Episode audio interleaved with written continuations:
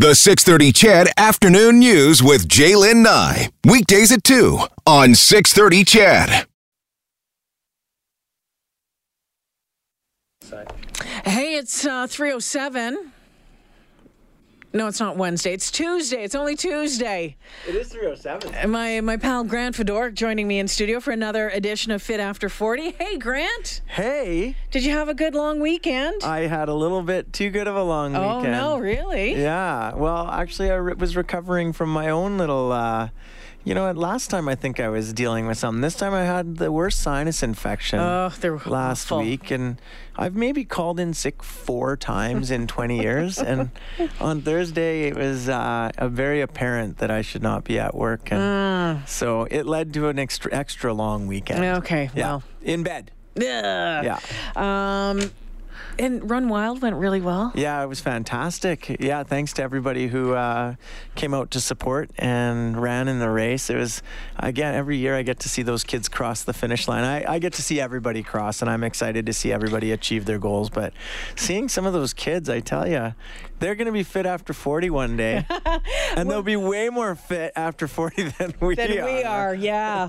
Uh, today's big topic, oh my gosh, the rotator cuff. Yeah, you know, I thought about it and I went back looking and looking and looking, and we've talked shoulders and we've talked about a different bunch of different things, but we've never really delved in to the rotator cuff. And it's probably the number one thing I get stopped on the corner and asked about. Okay, So, let's start here. I'm going to move your mic just a little bit there. I can see your face. Okay. Um, number one, what is the rotator cuff? I know it's got a funny name, doesn't Uh-huh. it? It's uh, it rotates the shoulder and it forms a cuff around the shoulder. There's four muscle groups that make up the rotator cuff. And one's called supraspinatus, one's called infraspinatus, one's called teres minor, and one's called sup- subscapularis. And essentially, if you put your elbow at your side and you bring your your hand to your chest and then you move your hand as far away from your chest as you can, that is internal and external rotation. Those are the major movements of the rotator cuff. Now they do it in all the positions though.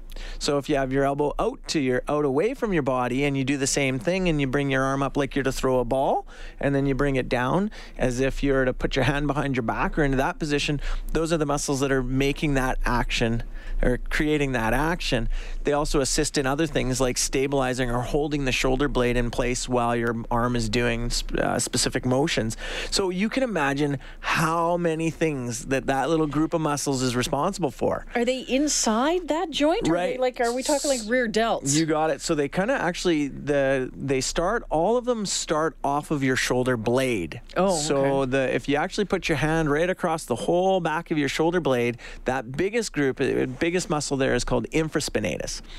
And then if you kind of reach your hand over your shoulder and there's a little dip little kind of fossa it's called in your scapula or in your shoulder blade that's where one called supraspinatus is and it's probably the one that's most common as far as injuries go and then there's one called teres minor comes off of what's the lower border of the scapula and one on the on the exact opposite side of infraspinatus underneath uh, up against your torso between your shoulder blade and I guess would be your ribs uh, is subscapularis, and it's responsible for internally rotating or that kind of that motion of actually throwing a ball. That's that's internal rotation, and and that's subscapularis. So these muscles very important. They're not the, they, but they all kind of come in and attach in the same area all around the shoulder and that's they used to call it the cuff because they form what would be like almost putting your hand around your shoulder Okay. and cupping it so a lot of people call it rotator cup uh, but it's actually called the rotator cuff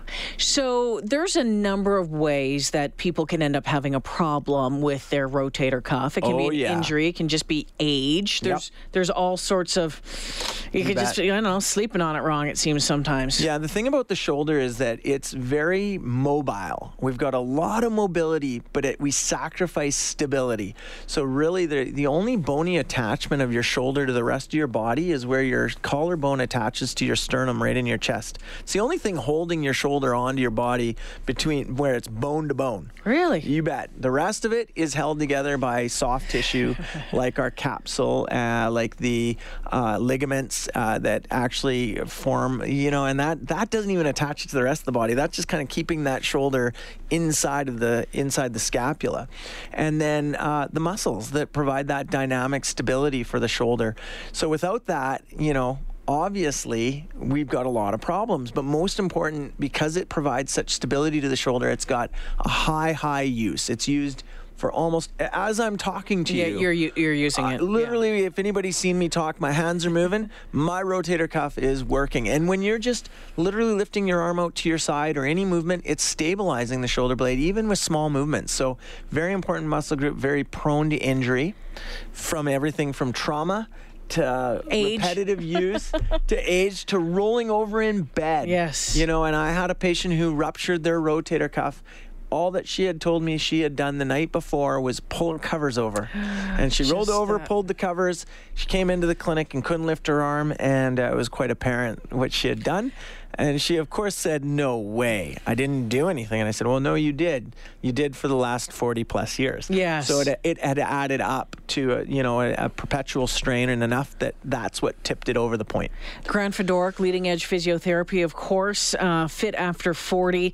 And I was reading today as I'm as I'm googling about rotator cuff. It's like okay, yeah, age as you get older, your risk of uh, cuff injuries increase. Rotator cuff tears are most common in people older Yeah. than 40 years of age. There's certain sports, of course, baseball, Yeah. uh, uh, tennis players, that sort of stuff. People- Swimming. Swimming, construction jobs. If you're you know, using oh, like over your head a lot, The number well. one culprit with repetitive motion is Yeah. overhead activity. Okay. Yeah, like like swimming and tennis, and even serving. some family history. Absolutely. Yeah. Yeah. yeah. They they they have made that connection. Um, certainly, that would be, you know, would per- be pervasive throughout the body, not just the rotator cuff. Okay, so when when you've injured it, so your your client that rolled over in Yeah. bed, that pain, what what does that pain feel like? What is that pain to know that you need to come see something, do something? Otherwise, think I'll take some aspirin and you know we put some heat on it or something. Yeah, no, you know, the rotator cuff's really prone to a few things. Strains is one of them. So, you know, you don't have to, a lot of people have little tears. And the number one thing I get asked about is, well, I've got a tear in my rotator cuff. Do I need surgery?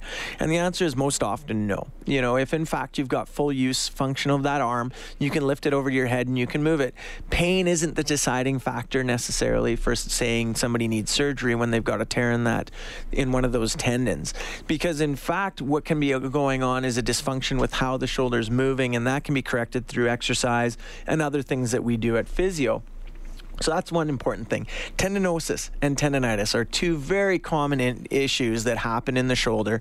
Tendonitis, you've got an acute inflammation, little little tears that are attaching in, that are occurring in the tendon right where it attaches to the bone, and that's that local inflammation that causes most of the pain. Now, with inflammation from a rotator cuff, it can hurt where you don't think it would. In mm. fact, we get a lot of patients that it hurts down. It hurts. My goodness, I've been listening to my kids a little too much, but it hurts down into the elbow, Yeah. and they're rubbing their elbow. And it's, you know, their shoulder's a little sore, but their elbow's really achy, and they come in thinking they've got a tennis elbow or something like that, when in fact it's actually referred pain from the shoulder itself.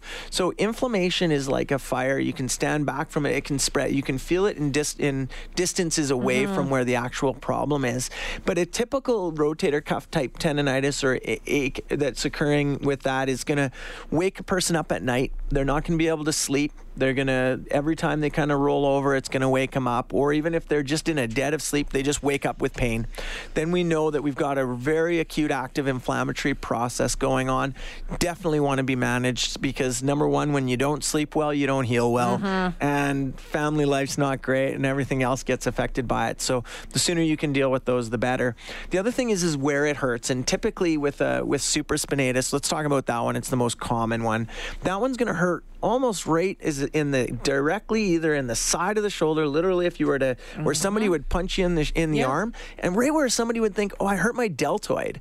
And and it's lots of times it's not the deltoid it's actually supraspinatus and mm. that's one of the common places. And the other places right at the very front right at the point of the shoulder those are the two most common places that it's going to hurt. And if you're getting that type of pain especially with lifting your arm directly to the side um, then that's probably the culprit. Time to come in and get it looked at, uh, get it dealt with. Um, let's uh, take a break here. Grant Fedoruk from Leading Edge Physiotherapy joining me for another edition of Fit After 40. We're talking about rotator cuff injuries today. Uh, we'll take a break here and we'll come back. Complications of not having it looked after. And then let's talk about a frozen shoulder, anybody? Oh, yeah. You've heard that. You might have had to deal with it in your lifetime. So we'll talk about some of the complications of it not being dealt with and what Grant will do to mm-hmm. help fix it right after this.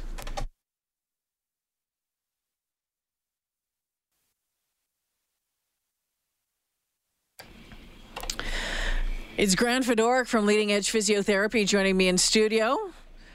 Fit after 40 talking rotator cuff injuries this afternoon. Um, someone just texted in and said, you know, they have bursitis in their shoulder. Yeah. Um, and if you've had bursitis, you know how, how painful that is. But Yeah. bursitis and rotator cuff injuries are completely different. different structures, Yeah. different two different kinds of problems, uh, but can go hand in hand. Having one, you may have the other. They can you can have them both at the same time. So just because you've got one and somebody says, "Oh, it's bursitis," doesn't mean you might not have tendonitis. There are very clear ways for us to figure out which is the culprit Okay. without you needing an MRI or an ultrasound or all of these expensive diagnostic tests. We use our brains and some mo- motions and, and palpation skills to figure it out, and then we treat it accordingly. Now, this is uh, some of my medical friends might give me a hard time with this, but I say if you think there's both, you you deal with both. And uh, local inflammation, you're going to capture both when you're treating it, anyways. So, you know, it's no harm in uh, in dealing with both problems and with bursitis it's an inert structure it's just that fluid filled Yep. sac that's sometimes getting that that basically takes up too much space. And not only does the inflammation become a problem, but it actually gets kind of squished when you're moving your arm in certain positions. But those stand out when you're testing somebody for the problem. They'll have pain in almost all directions of movement and various other things that we're looking for. So the complications of not treating rotator cuff, um, you know, I, I've heard about frozen shoulder. Yeah, this is something that can can be a real real problem. It's the number one uh, complication. I mean, any tendonitis in the body left too long, and that's a local inflammation that those little tiny tears really weaken the structure. You develop compensatory movements, all other kinds of problems. So you end up, you start with one problem, and by not dealing with it, you end up having more than one. Right to neck problems. Mm-hmm. I mean, if you don't deal with the shoulder properly, the neck becomes a problem. So leaving it's not a good idea. The the number one thing that you you brought up, and it is the biggest concern, is developing a frozen shoulder, especially if you're trying to be fit after 40, because adhesive capsulitis or capsulitis is more common as we get a little bit older. So the longer that inflammation's been there, we start to develop. i I like to use the analogy of like a spreading fire. That inflammation starts to catch on to other areas, and once the capsule becomes inflamed, the capsule is like uh, literally like a balloon that surrounds the mm. joint, and it needs to be very elastic. It needs to be free in order for the arm to move through all kinds of movement. As it becomes inflamed, it kind of starts to become thickened and scarred up, and you end up with the term what we call frozen shoulder. It's given that name because it goes through a process of freezing, being frozen and then thawing. now, if you leave this be, this is a problem that's not a six to eight week problem that typically we can solve a rotator cuff issue in. This is now a six to 18 month problem. Wow. And when I say six months, I say that's great. And when I say 18 months, that's if you just leave it be and suffer and hope it goes away. You're going to be dealing with about six months of it freezing, meaning getting worse and losing, mm-hmm. losing more and more movement.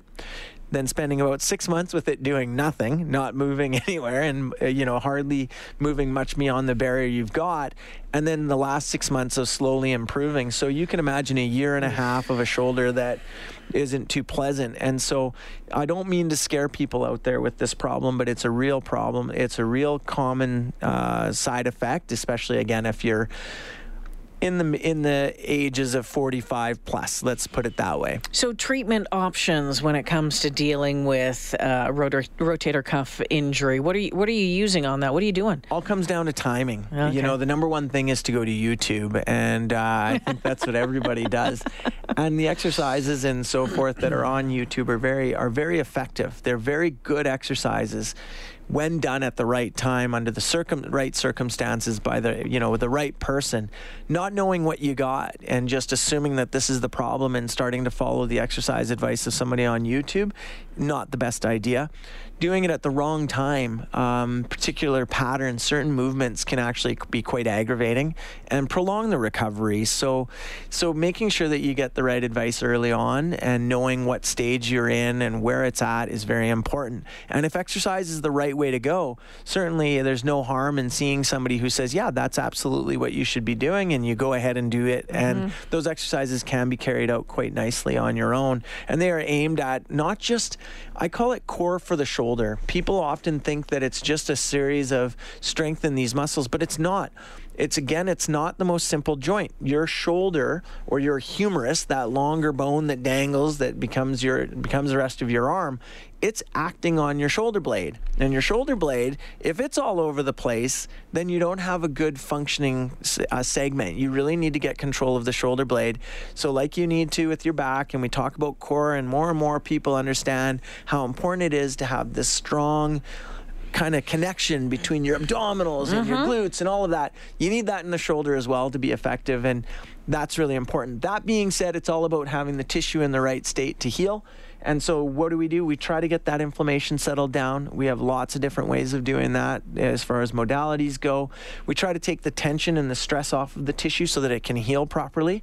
And that's using other techniques like we've talked about on the show, Graston technique or myofascial release. Isn't it great? I love Graston. I know. There's just something about having a mm. metal tool pushed into tissue that yep, feels, feels good. good. I know, and everybody out there is listening, going, like, "These what? two are they serious?" oh, but you know what? Until you've had it, yeah, um, yeah, it kind of does, especially if it's on the right tissue yeah. at the right time.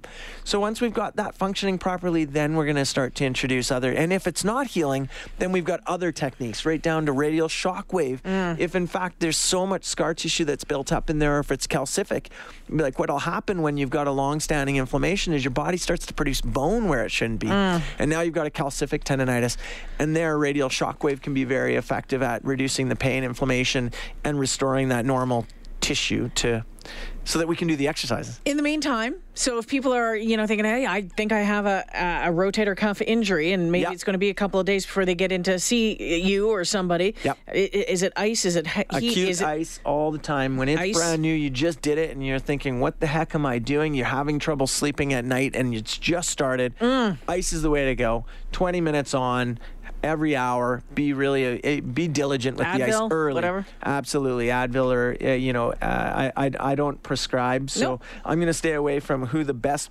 best drug to, to take is. But an anti-inflammatory is going to help in that circumstance.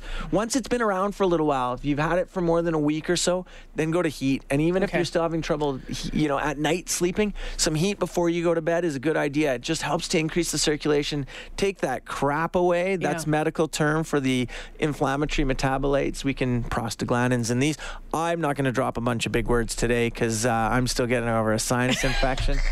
so they're not just jumping off off my tongue like usual. But if you got it, don't leave it. Okay. You know, it's the same rule we've talked about over and over. If it's if you've got a problem like this and it's around more than a week or two, and you're into that second week, it's not going away. Get, get some advice. Get, get it fixed. These are really these do respond really nicely to the physio things that we do, and we can you know spend a lot more time explaining what to watch out for. Watch out for overhead things, guys. And then you can keep being fit after 40. That's right. Grant Fedoruk, Leading Edge Physiotherapy. You can ask the physio at leadingedgephysio.com. Grant, I'll see you next month. Stay healthy.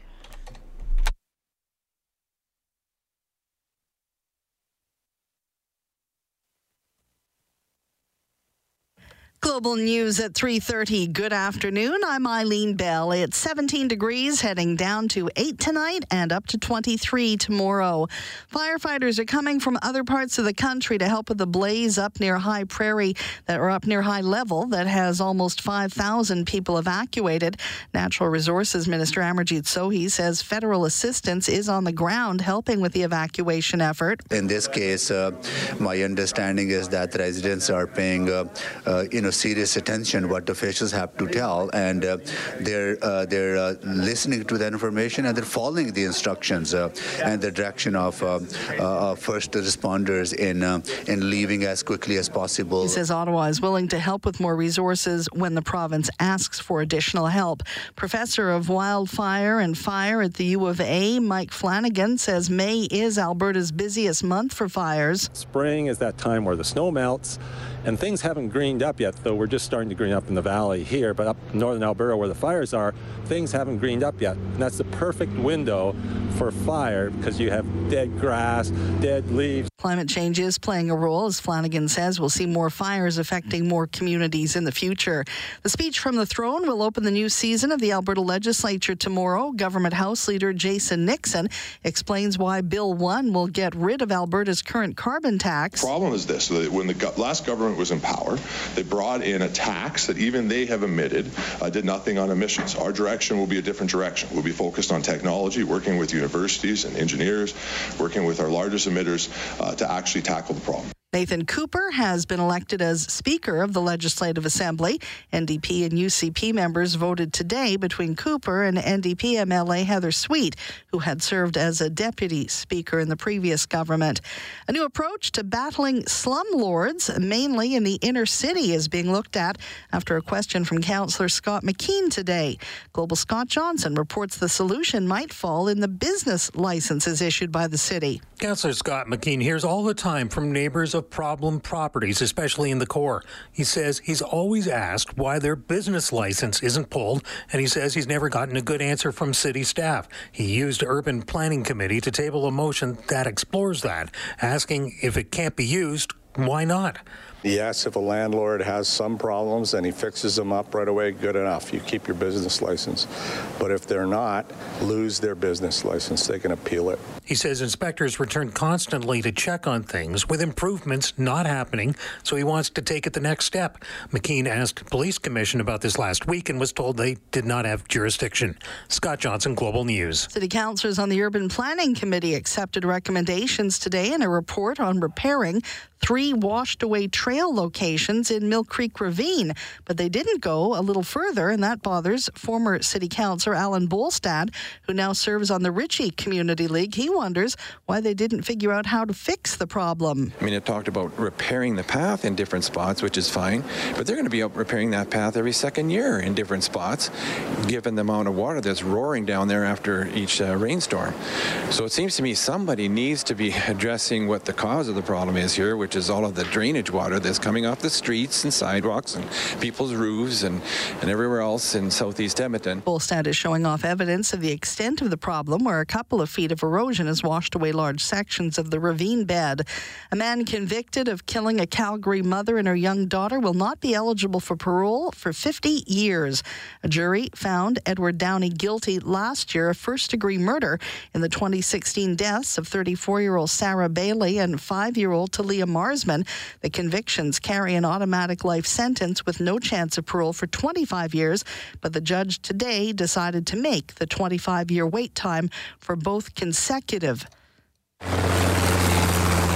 6:30 CHED News Time is 3:34 now from Global One. Here's Mark Rogers seeing a delay to the southeast of the city along Highway 14 as you travel eastbound between Range Road 213 and 212. It'll be slow.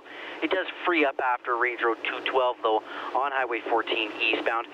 We've seen that delay come and go throughout the afternoon. Expect some delays along 50th Street southbound. It's slow from Roper Road to the Whitemud. Going northbound on 75th Street, that's a single lane from Roper to McIntyre Road. That's pretty long-term LRT construction. Need a new vehicle for spring? Mitsubishi Motors is offering an additional $1,000 off select vehicles until May 31st only. Take a test drive today, MitsubishiMotors.ca. From the Global One Traffic Center, I'm Mark Rogers. 630 CHED guaranteed weather.